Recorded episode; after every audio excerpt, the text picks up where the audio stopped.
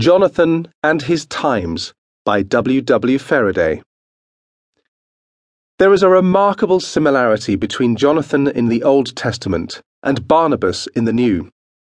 Both were gracious and affectionate. Both were signally used of God in their day. But both manifested deplorable weakness in a moment of crisis.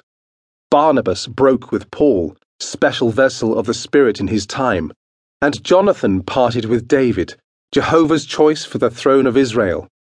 In both cases, natural affection was the snare. Barnabas could not give up John Mark, and Jonathan could not give up Saul. The breakdown of these truly excellent saints is recorded for our instruction. Perhaps there is nothing that so hinders full loyalty to Christ as natural affection. We find it so difficult to give Him the place of absolute supremacy in our hearts and lives. Levi is specially commended in Deuteronomy 33, verses 8 to 11, because in the day of the golden calf, he said unto his father and mother, I have not seen him, neither did he acknowledge his brethren, nor knew his own children. In Luke 14:26, the Lord Jesus points out a similar path for all who would be His disciples.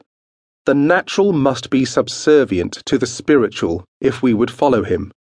The rejected one, our God in the likeness of sinful flesh, laid it down emphatically.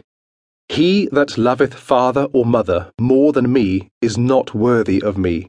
Matthew 10:37. What a test for our hearts. Jonathan, Jehovah hath given.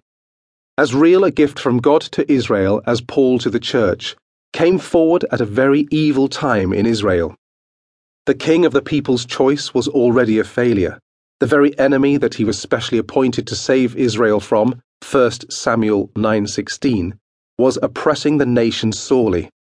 The people had everywhere been disarmed, the king and his son being alone permitted to keep their swords, and even the blacksmith's shops were closed by order of the Philistines, lest they should forge weapons.